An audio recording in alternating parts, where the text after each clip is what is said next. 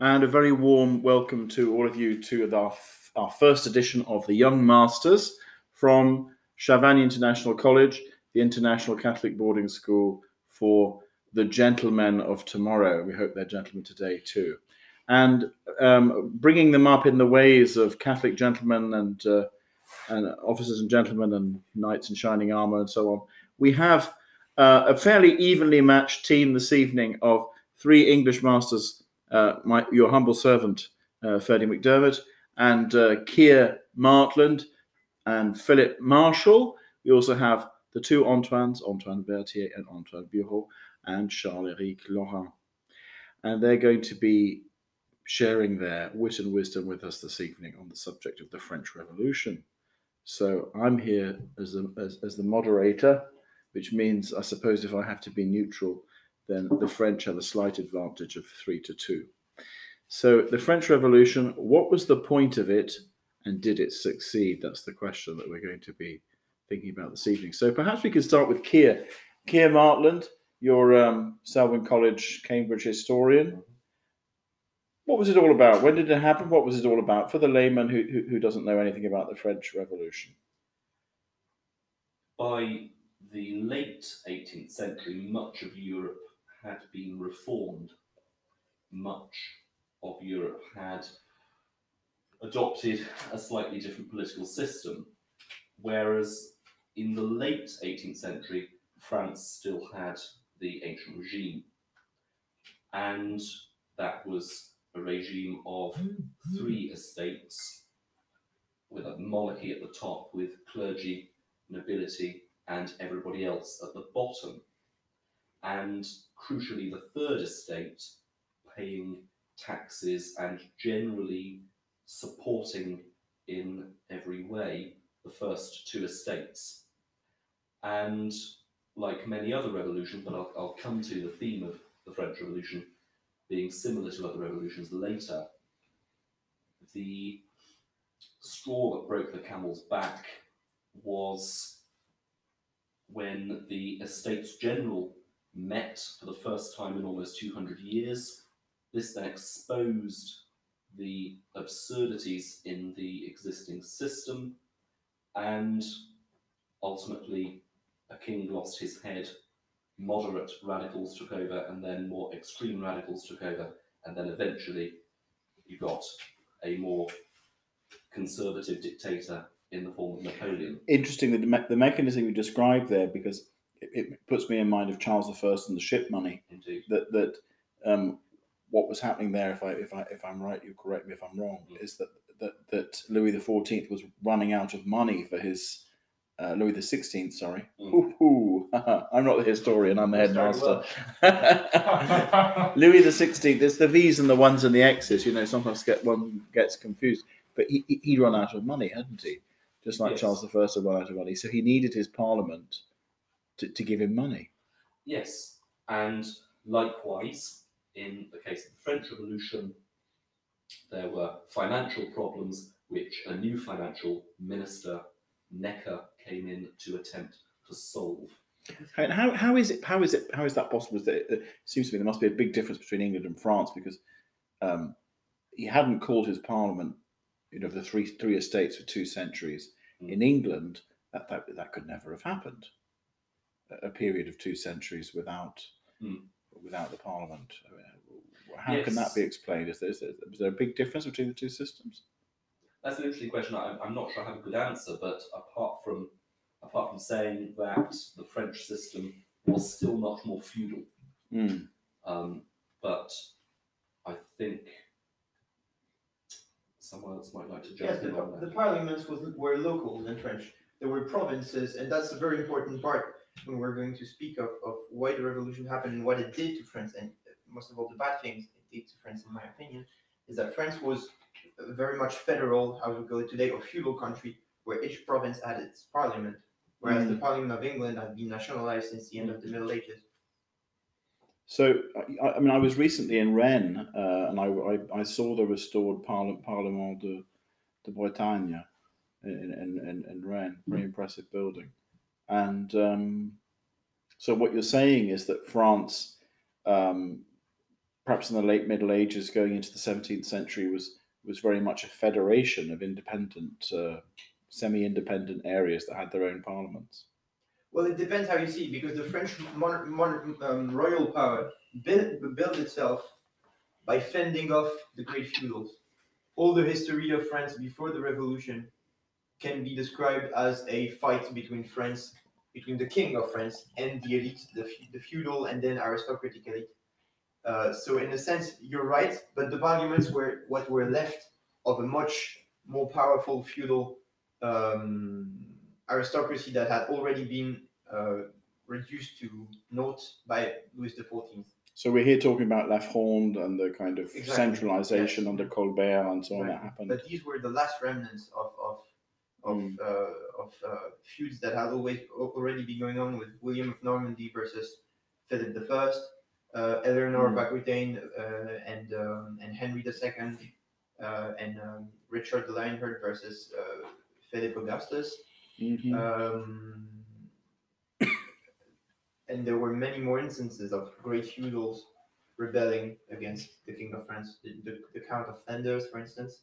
And the parliaments were what, what were left. But France, because, and I, I, I wish not to offend anyone by saying it, because it was in the Middle Ages, economically, geographically, much more vast than England, was by nature a, a feudal country where each region had its capital, its customs. Well, do, do you mean federal rather than a feudal?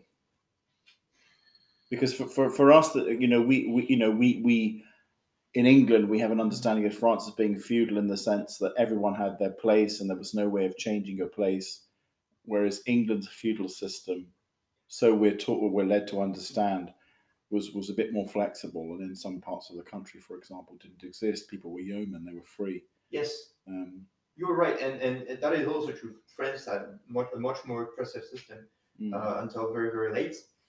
But at the same time, Napoleon himself said that, uh, that England was the country who invented liberty.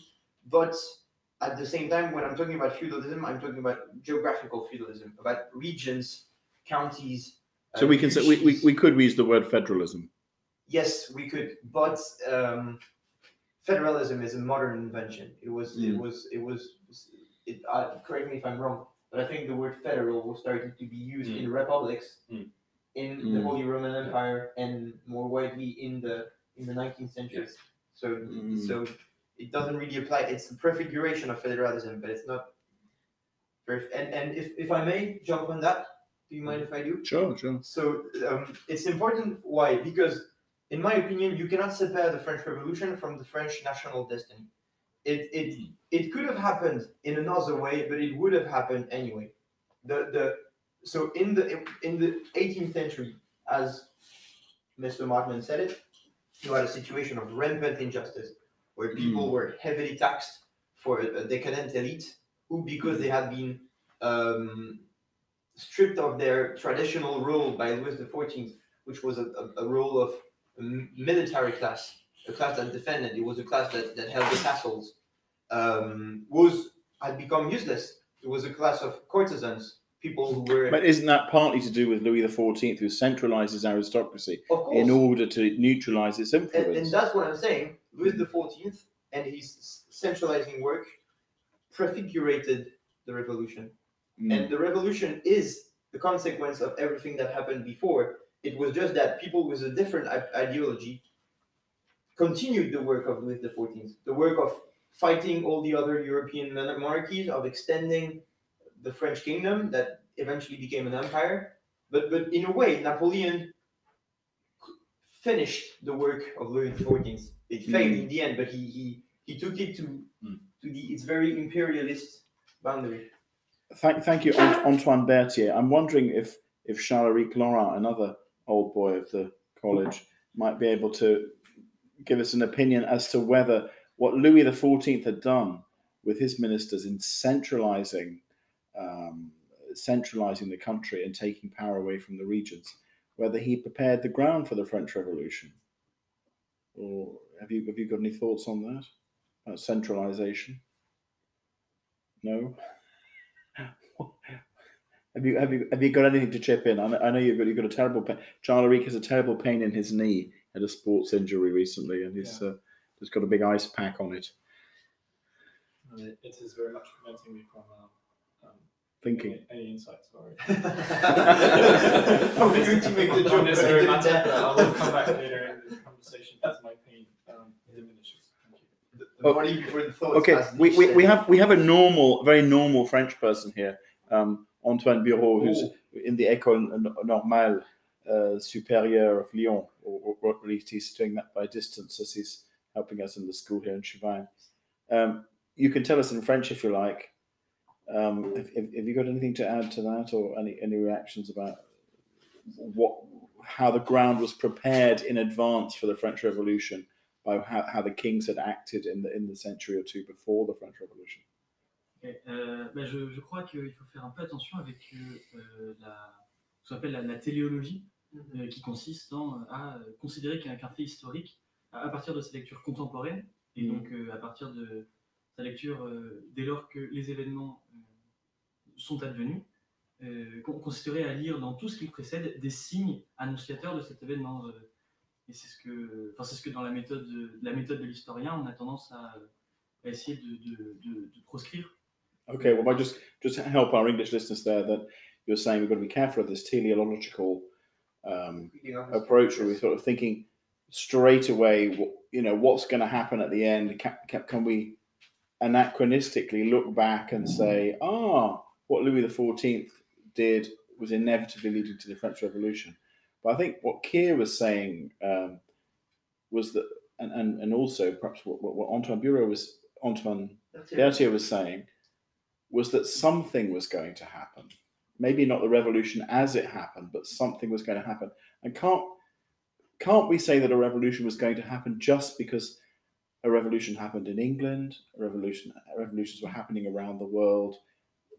Even if we, if even if we say that the French Revolution was to a certain extent um, a kind of um, sometimes it's tr- described as a sort of trigger to the modern world the modern world had already happened.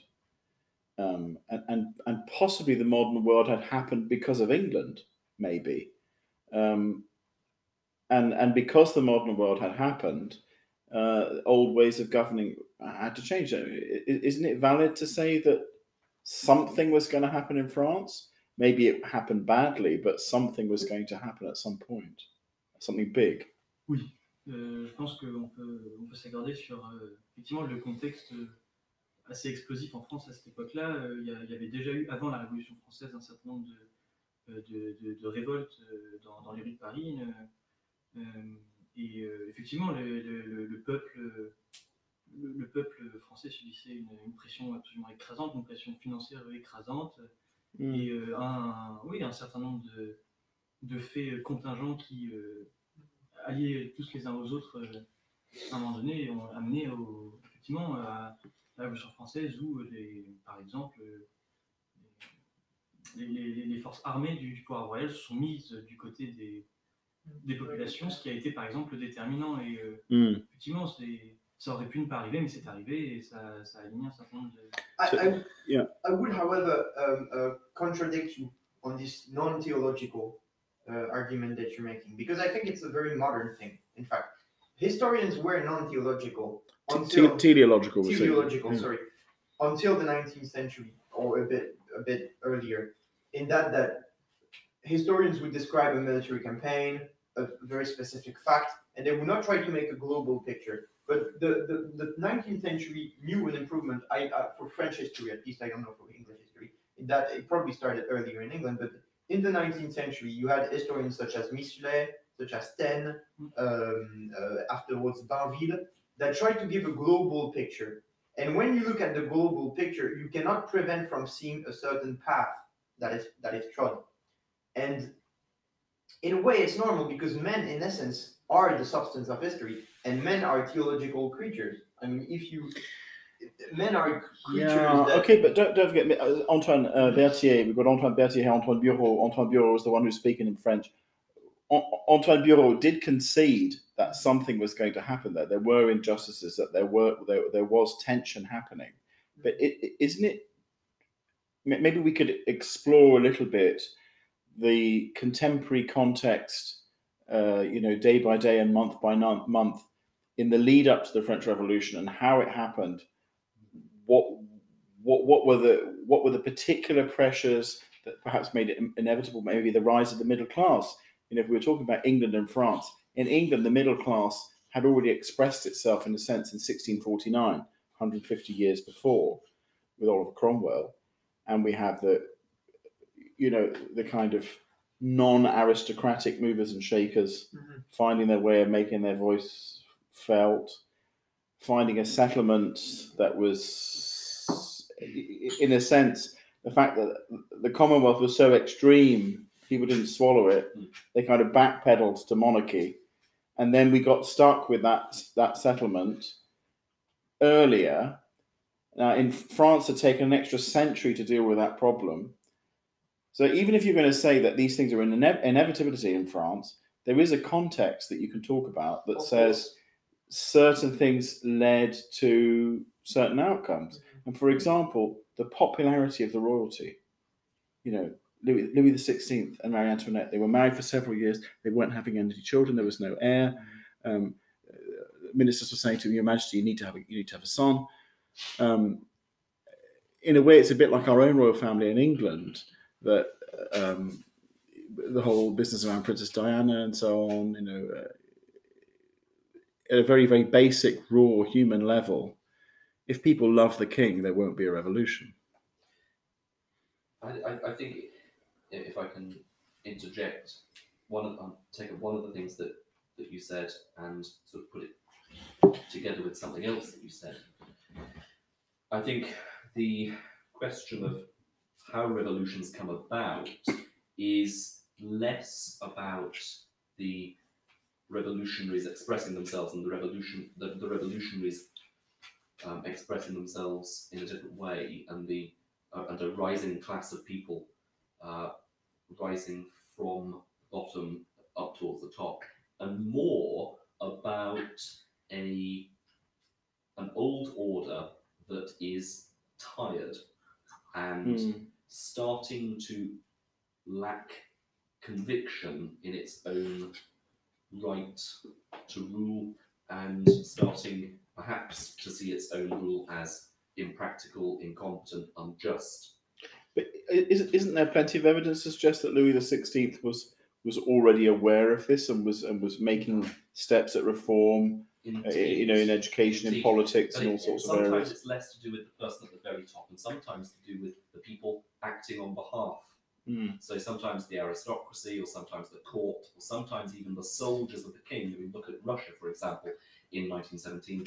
The soldiers at the key moment, uh, when they were told to march against the people, did not march against the people. They joined them, Mm. and they were acting on behalf of a ruling class. So that's that's not exactly what I was saying, but it's sort of connected. Well, it's interesting you mentioned that, isn't it? Yes. Because you know you've got you've got England in the seventeenth century, you've got France in the in the eighteenth century, Mm. and then Russia seems to be two centuries behind again, almost. Mm. 100, it's 150 years more or Mm. less to each revolution. Yeah.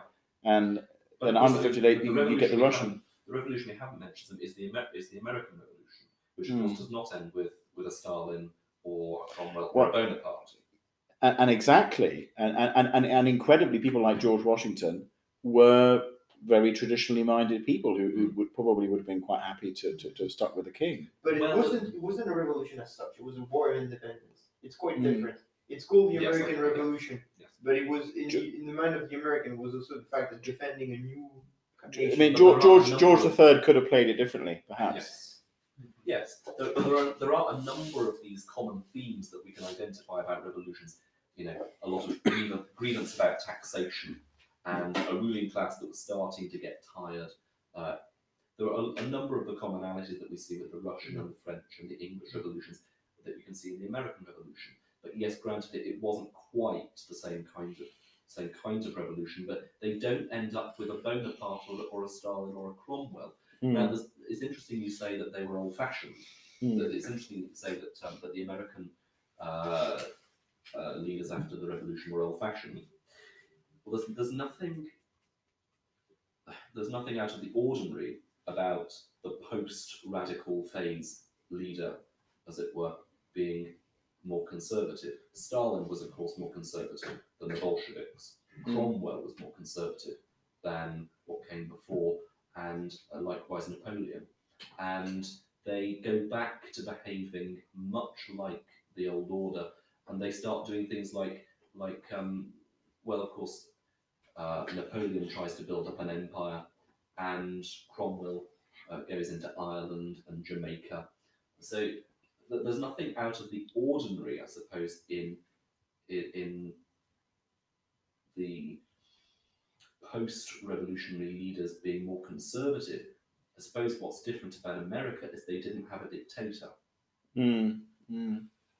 I, I would like to. So I think Mr. Mr. Martland's point was saying, sir, that although you are you are right that there were conjunctural factors such as the, the popularity of the king, Marie Antoinette being too loyal to Austria and not enough French, uh, mm, the the royal couple not having children, uh, this uh, I don't know financial scandals. There are much more much deeper factors: economic, social, historical, financial, political that cannot be ignored. And that's what we mean when we say that the revolution couldn't be avoided. If, if, if I may, I'd like to put here a little theory of mine that is a populist theory. I consider myself in, in the populist, uh, in, in the way that I do not consider history as Marx did as a battle between classes, but rather as a battle between the establishment and the people. And if we start from Louis XIV, Louis XIV had modernized France from the economic and, and industrial, agricultural, um, um, um, military point of view. And he made war to all of Europe and he exhausted France. So, in a way, it was a prefiguration of France. But after that, you had a total change where Louis XV, under the influence of the Austrian, of the French aristocracy, and whereas Louis XIV had been had shown much hatred and, and, and, and and want of revenge against the French aristocracy. Louis XV became very much subject to both the French and the Austrian aristocracy, and completely changed the system of alliance of France by allying it with Austria against Prussia and England. So Louis XV, whereas Louis XIV had been fighting the status quo, and France, since uh, Francis I, since the War of Italy, had been against the Habsburg, fighting the status quo, trying to find to, to fight itself a place in Europe, which wasn't granted. Louis XV changed that because now France was the was the was the the dominant power in Europe, and I dare say in the world. It was the, the, the country with the most with the biggest population, with the biggest army, um, not the biggest navy, unfortunately. Mm. But Louis XV changed that alliance, and it was a disaster. We, we lost the, the Seven Years' War, we lost Canada, and that was also the start of the Enlightenment.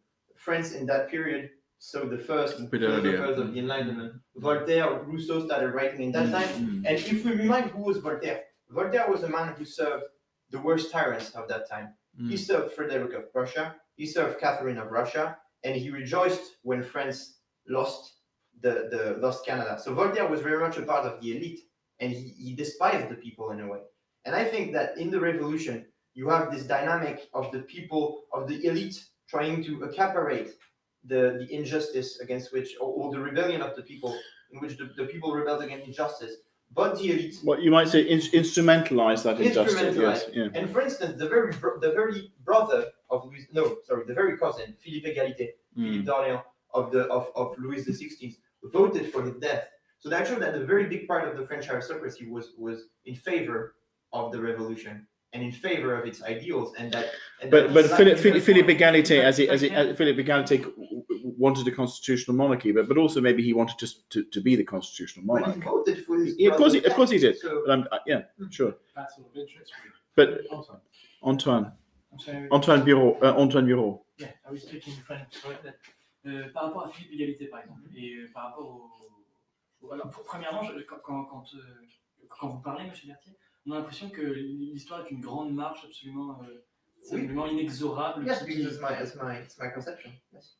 Admettons, mais pa- par rapport par exemple à Philippe Égalité, si, si alors d'abord, euh, bon, s'il a voté euh, contre son frère, c'est euh, notamment pour, pour sauver sa vie, parce qu'il sentait que la situation était de plus en plus compliquée.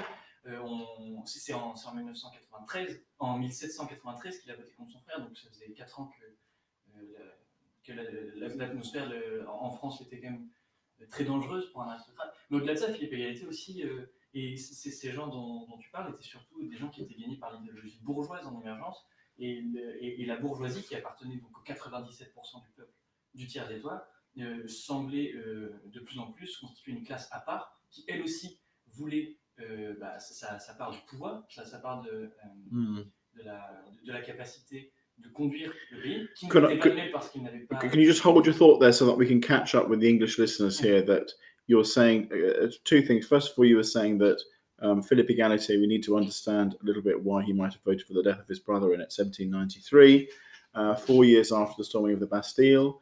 Um, the king has been in prison for a year, and uh, oh no, the king, the king, king has been in prison for Il a été arrêté à Varennes. à ce moment-là. yeah, yeah. So the king and and there's a lot of tension, and um, the aristocracy is in danger. So someone like Philip Egalite may have felt forced, you know, may have felt he had a gun to his head.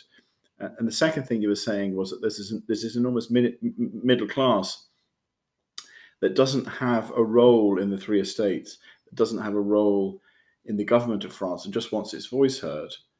Um, I don't know whether I mean some some some thinkers think that, that the French Revolution is really just the, the project of the middle class. bourgeoisie- et c'est cette bourgeoisie a, d'une Yeah. Mm.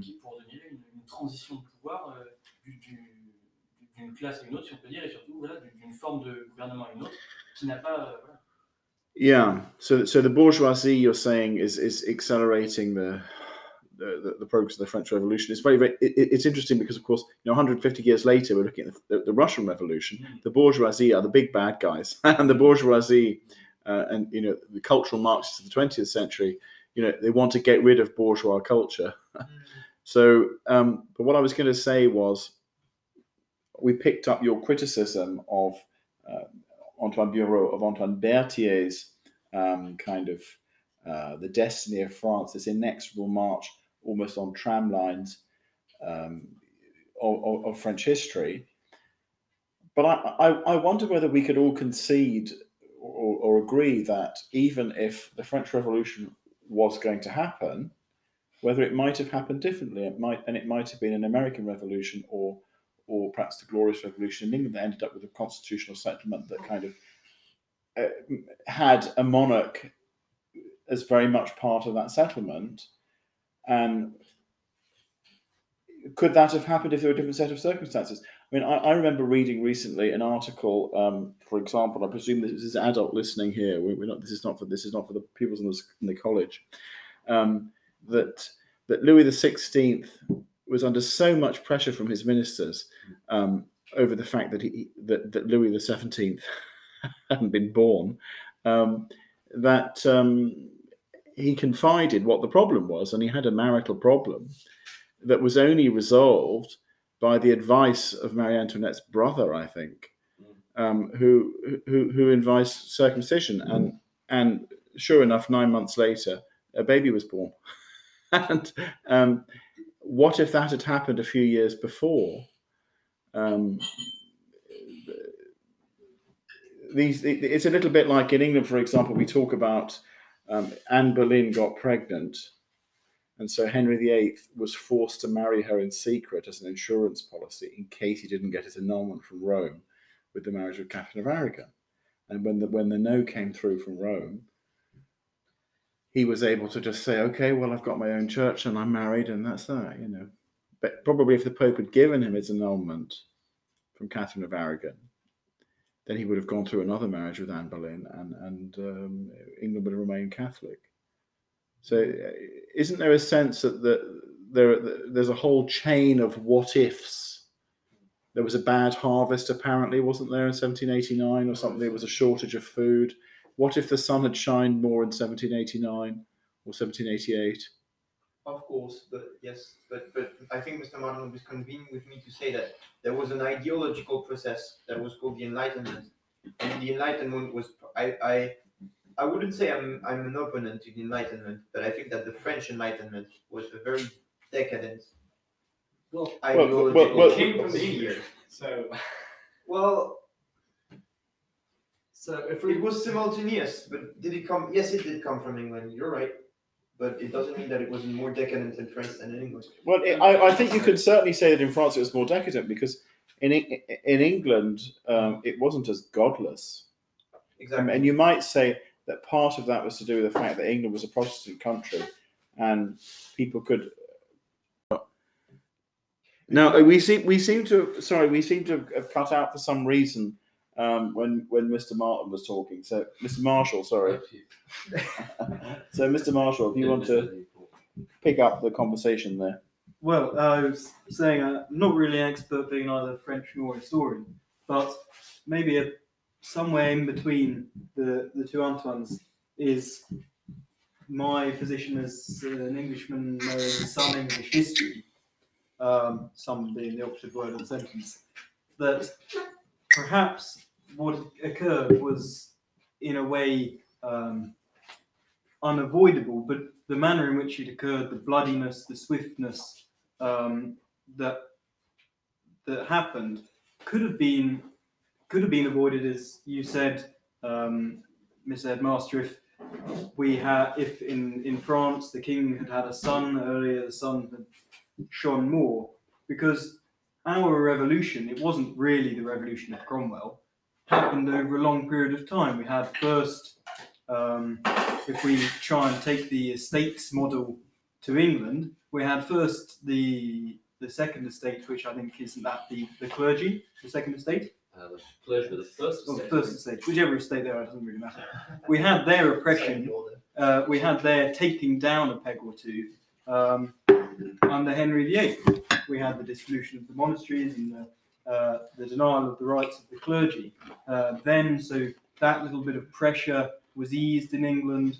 Um, we had the monarchy uh, having its little hiccup with Cromwell, but then it coming back in a slightly different manner, which eased the pressure there. And slowly, uh, bit by bit, we were able to get through our revolution, our very long revolution, in a very much less, though still somewhat, very much less bloody, violent, and extreme way uh, than it was than, than the way it happened in, in France, which was swift. And when something happens quickly, you don't think about it. When you don't think about it, and all you think is our status as a nation needs to change, Mhm. your only option really, because there are going to be people who say no, is to kill them.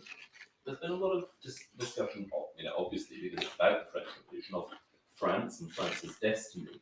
But I think the element of the room so far has been uh, the lack of any discussion of the whole idea behind it. though. Thank you. The whole idea, the political ideas Yes, um, very of relevant, yeah. the revolution. And because of the specific situation, because of the, the context, that is definitely bound up also with class, um, because of the whole question of the third estate. Um, s- and for example, uh, the Abbe Sieyès Okay. when he wrote What is the Third Estate, that was his response to uh, Necker's invitation to people uh, to contribute some kind of uh, to contribute some ideas to to uh, to talk about how to reform the Estates General, and that was Sieyès's simple, um, straightforward uh, suggestion that the third estate should be everything. The third estate is everything, but it's been denied its destiny. It's been denied its right to be the whole uh, political system, and so that's what it should be. Yes, I, I would like, as um, so my name is Carlos, I'm the Frenchman that hasn't spoken yet. I'd like to add on to that, um, and thank you for bringing up um, Mr. Sieyès, who's a respectable person in uh, French history. So it's true that we have to respect the fact that um, our revolution, our French Revolution, was all and first and foremost um, neo or ancient liberal um, revolution, so ultra liberal, really. Um, given so if we're talking about um, this uh, pamphlet that uh, Abbé Sieyès has written um, in 1789, I think, when he set to the powder keg, uh, he set fire to the powder keg, um, writing "What is the third state?" And he was writing about um, how much um, this revolution we, should do and, and uh, undertake should aim to establish um, the rule of law and as opposed to the rule of man, and how the market uh, should be a tool uh, for individual emancipation. And um, and you only have to read the first lines of this pamphlet, um, which was really the Bible of the um, revolutionaries, to be convinced to be convinced of this. Okay, he he's been praising human industry and trade among uh, among the, the works that sustain society, um, which is what the third state, the people of France, would accomplish.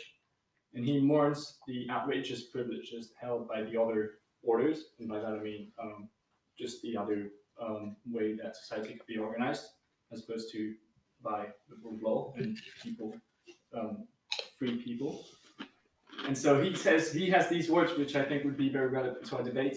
Um, hey, don't we know the effects of monopoly? If it discourages those it pushes aside, don't we know that it renders those it favors less skillful? Don't we know that any work from which free competition is removed will be done more expensively and more badly? So here we can see that the terms are set, and it, is in the name of free competition that the fight against the ancien regime um, will be waged. That's a really interesting, as far as I'm concerned, rehabilitation of Sieyès because on my first reading of him, I thought this is awful.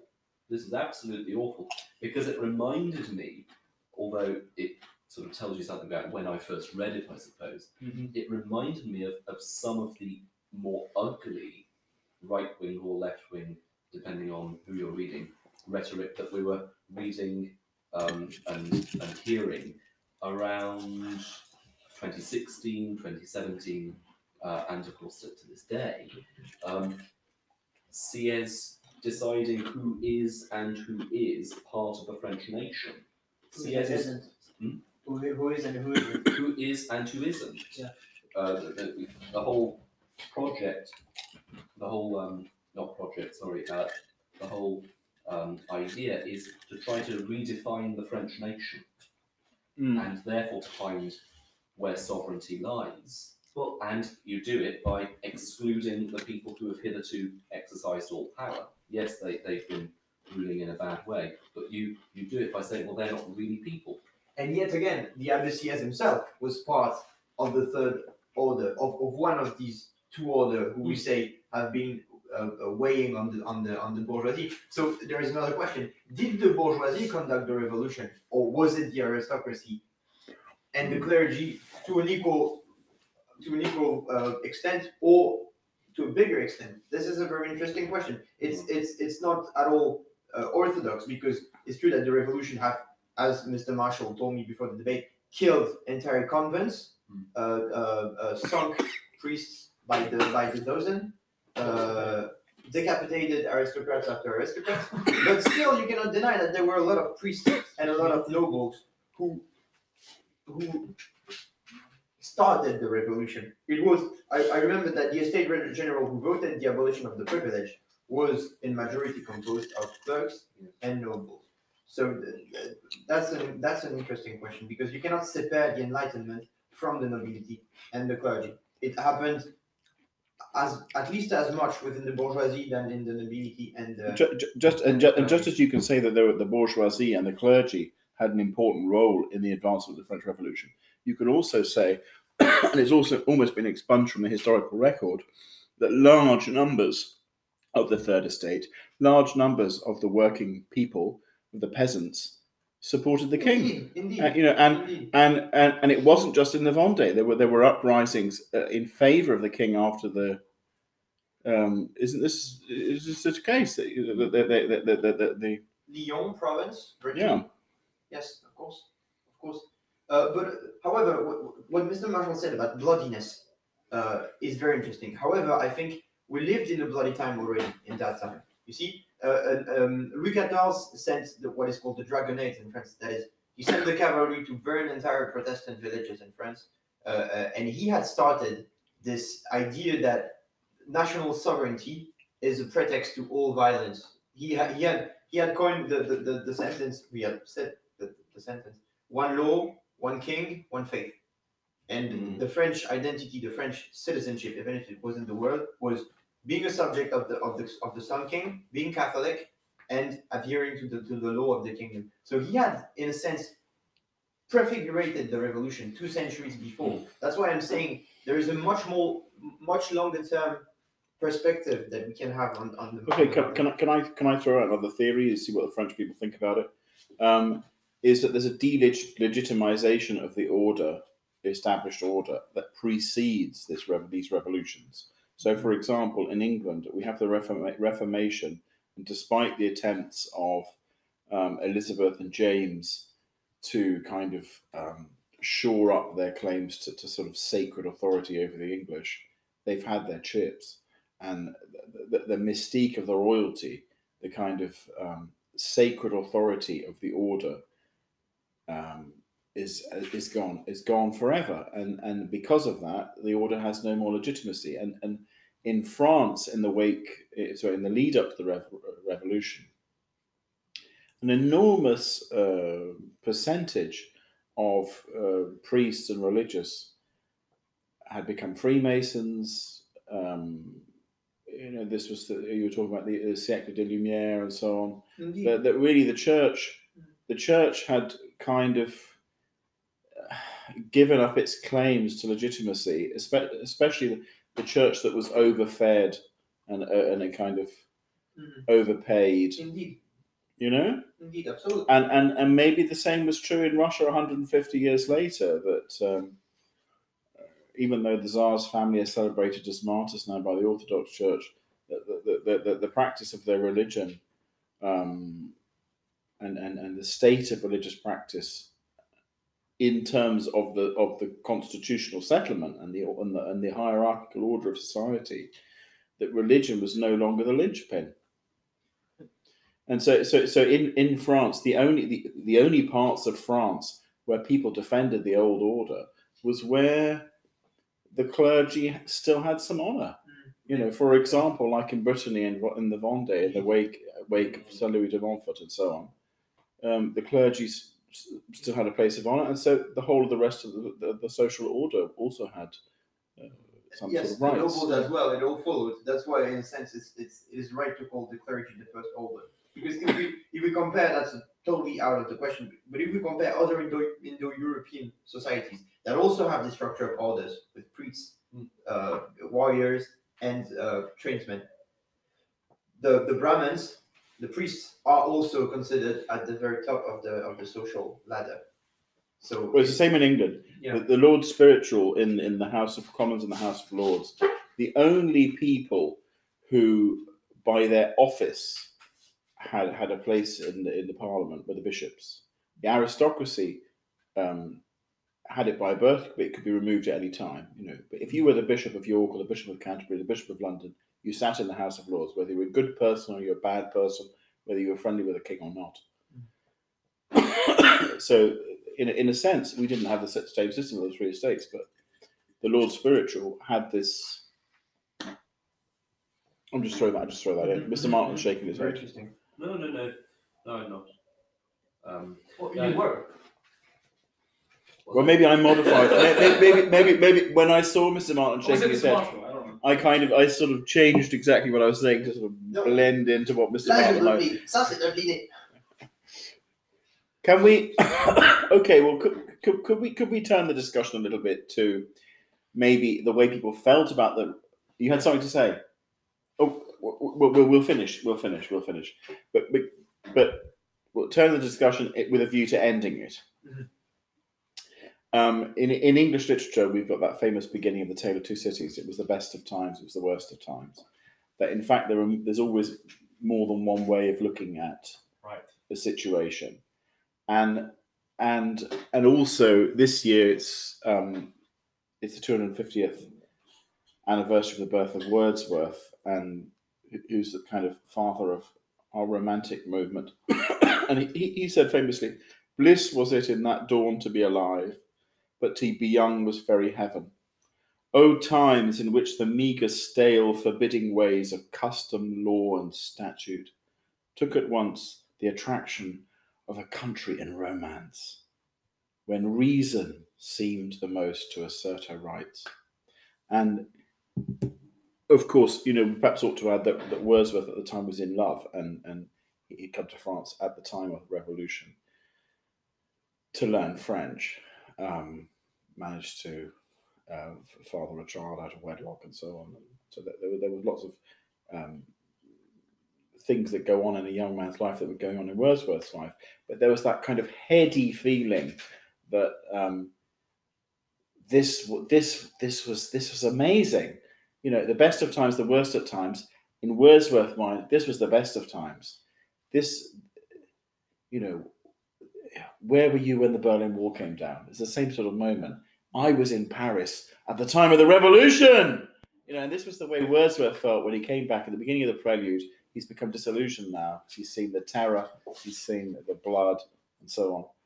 And um, in the end, what was happening with the English Romantics, whether it was Wordsworth or possibly Burns as well, that they, they start off being enthusiastic about the revolution because they think that, you know, I don't know whether it was Mr. Martin or Mr. Berthier that said that the Ancien regime, there were some things that were just indefensible, that eventually they had to change.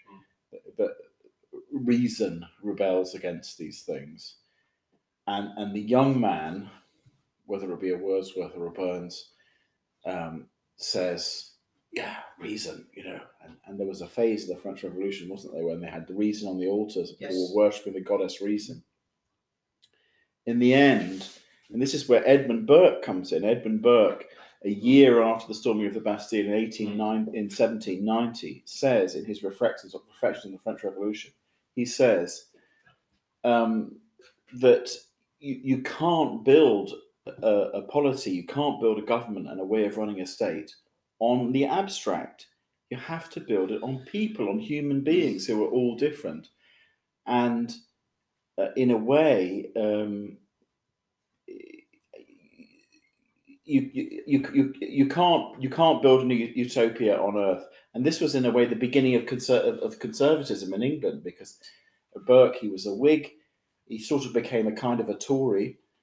Uh, really, you know, the monarchy and the established church and so on, although he was very sympathetic to the Catholics and the Catholics' rights. Um, Burke is saying real people and real families, you can't just, you can't have tabula rasa, you can't wipe out. It's not like a hard disk on a computer, you know? And uh, certainly on, on our side of the channel, um, you know, Burke was already saying in 1790, the army are not going to follow through. You're going to have you're going to have blood. Blood will be spilled here. More people will face the guillotine. This is going to get out of control. And what happened next? It did it, exactly what Burke predicted happened, um, and the whole kind of um, shall we say intelligentsia, of the romantics in England and so on, started to go off the French Revolution. You know? Um, funnily enough, with the Russian Revolution, that didn't happen. Um, because, I mean, our, our intelligentsia in Britain and America were enamored of Lenin and Stalin for a long time. 1917 to about 1997. So, so for, for, for about 80 years, um, you, you you couldn't be anything other than sympathetic to communism in Britain. I mean, I, I know I and America. If you if you were if you were an intellectual, you know. Yes.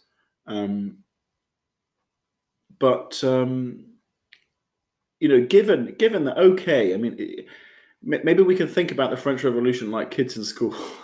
the French Revolution was going to happen. It happened in a bad way. Okay, lots of people got killed. Unfortunately, there were some bad calls there. The church had screwed up big time in France, had lost a lot of its legitimacy. But hey, after the French Revolution, they cleared up their act and they tried, and there was a great revival. Um, if the French Revolution was trying to do in France what Magna Carta and so on had done in England centuries before, the, the, the, the Declaration of Human Rights, it worked, didn't it? I mean, or did it? I mean, Oh, yeah, did, it did, it, did, is, did- well, stated in the Post Declaration of revolution France, post revolution France was nowhere, no, not anything like the Ancien Regime, and that nobody can deny that. The, the servage had been abolished, uh, slavery. had and, and, and, and, you, and you mentioned Napoleon. Did, did, didn't Napoleon come along and try and heal the breach? I mean, it wasn't what Napoleon tried to do. We didn't in making about himself- much, but I was We did, bit- but he kind of made himself by a king, really, by didn't the he? analogy with Stalin, but we didn't speak um, about, about Napoleon much. I Hey, think but Napo- Napoleon, come on, Napo- Napoleon did kill a lot of people for not no in reason. France. Yeah. And- and Yeah, sure, not in France, but all over the world. he I did think kill- Napoleon, Napoleon. I'm sorry, you've had a series of butchers in France. Yeah. Lu- Louis XIV and Napoleon, both in for their own prestige and the prestige of their country, declared war on the whole world. That's not true. He declared two wars. Napoleon Napoleon declared That's- less uh, wars than England declared one in. That, and that no, that is fact. That is fact. For. England What what one just what justifies Napoleon going to Prussia, to Russia, to. Oh, Spain, declared, they to declared Italy? war to him. Just Prussia. Prussia and Austria declared the war to him, and he went to Russia because they broke the treaty they had signed, and and previously invaded Sweden for breaking uh, Finland for Sweden breaking the same treaty. So so so you, you I, I you, know can that, say, that you can say Napoleon was not a bellicist. uh, yes I can Oh, wait. and I do. I don't The- think the- he was Napoleon was not a what? A a bellicist. bellicist. Like Pellicist. a man it? who wanted war. Um, I do not think he was a man who wanted war. Bellicist. I, I think he was he was a man who was in his element in war, but he didn't want it. No, nobody Really? who knows. Why, why, why, why did Napoleon come back from Elba? Why? Because he felt like he was the legitimate emperor of, of France, and No. he, He, he was a Il- il est- maniac. euh, je veux dire en français, mais il est revenu de l'île d'Elbe parce qu'il a eu des visites euh, de la France qui lui ont dit qu'il y avait encore des bonapartistes en France, Yeah. notamment dans l'armée, et qu'il savait que c'était avec l'armée qu'on prenait le pouvoir, donc il a réessayé un coup d'État. S'il n'avait pas eu ces échos d'une armée bonapartiste, il ne serait pas revenu. l'île and why were est all, revenu, c'est why were all these people for Bonaparte? Because Bonaparte Bonaparte ended religious persecution in France. Bonaparte ended persecution of the nobles in France. He uh, he improved the administration and the and the Mais personne n'y and the economy in France. In And he also improved education, which is something that the church yeah. had, had been very iffy about in, in the lead up to the to the revolution. So, so I, I agree that Bonaparte may be responsible for many deaths, and that he, he had Maybe. he had he had megalomaniac visions. So he was a maniac in a way. But He's a bit like Julius Caesar, isn't he? We forgive Julius Caesar even though he was, you know, a genocide, Like genocide, genocide uh, person. yeah, but Napoleon wasn't a genocide. He didn't. He, Maybe Well, that's Ju- good Ju- Julius- next Ju- next Yeah. week. Um, Yeah, our yeah, yeah. 19th century in France, and um, we might might um, conclude on this. yes. Okay, well, let's do that. So, um, just quickly, just going around two words. Um, did the French Revolution succeed? Yes or no, Mr. Marshall? No. Charles Laurent? Yes. indeed. Yes, it did succeed in something. Okay, Mr. Bureau? Obviously, yes. Okay, Mr. Martland? Depends. Mr. Bureau, Mr. Blah, Bureau Berthier? I think it. Suc- I think it succeeded in in giving liberty and ending oppression for the French people, but it, it, it failed to do it to do what it should have done. And the main thing it should have done is give greatness to the French people. Which, w- which would have meant perhaps keeping a king. Maybe make, Yes. make France great again. Yeah, make France great again. Should, should, does France need a king? Does France need a king? Yes, they do. Of Yeah. course. Yeah. Anybody? Anybody? Anybody demur from I that? think Antoine will okay, thank you very much, gen- much, gentlemen. So, so that was that was the uh, masters, the young masters, the young masters of Chavagnes. Thank you very much, gentlemen, and uh, very good evening to anybody who's been listening to into, into us, or good morning, good afternoon, and uh, follow us on Spotify, Anchor, or any other um, platform for podcasts. And um, we've got a number of pieces of music sung by the boys of our college and a number of talks, occasional speakers who come to the school, and you're, you're very welcome to tune into those. And um, if you want to uh, check out our college, it's an international Catholic boarding school for boys situated in the west of France. We've been going for about 20 years. Um, we've had um, practically a vocation every year to the Catholic priesthood from, from boys and masters in the school. We've had a number of uh, army officers and doctors and dentists and lawyers and all sorts of different things that have come out of the boys that have come out of the school, gone on to to, to interesting adventures after after after Chavagnes. And our website is very easy to remember www.chavagne, C H A V A G N E S dot O R G, chavagne.org. And uh, you'll find ways to contact us there on the website. We'd be very happy to hear from you. We'll also be very happy after this, this COVID nightmare is, has come to an end, please God. We'd be very happy to welcome you here, uh, visiting us here in the Vendée, which, of course, was that part of France that resisted the French Revolution. And I think Charles going to play us a little song to uh, to end uh, up this episode. Yes, uh, this got me thinking. Really, um, what shall we do with the drunken teacher? Oh, we, we, well, we won't say which one that might be. So, okay, are you ready? It's E minor and D major, is it? Or what shall we do with the French Revolution? What shall we do with the French Revolution? What shall we do with the French Revolution? Early in the morning, bring back the king and make France great again. Bring back the king and make France great again. Bring back the king and make France great again. Early in the morning. Hey ho, up she rises. Hey ho, up she rises. Hey ho, up she rises early in the morning. Hey, I think we'll stop there. Thank you.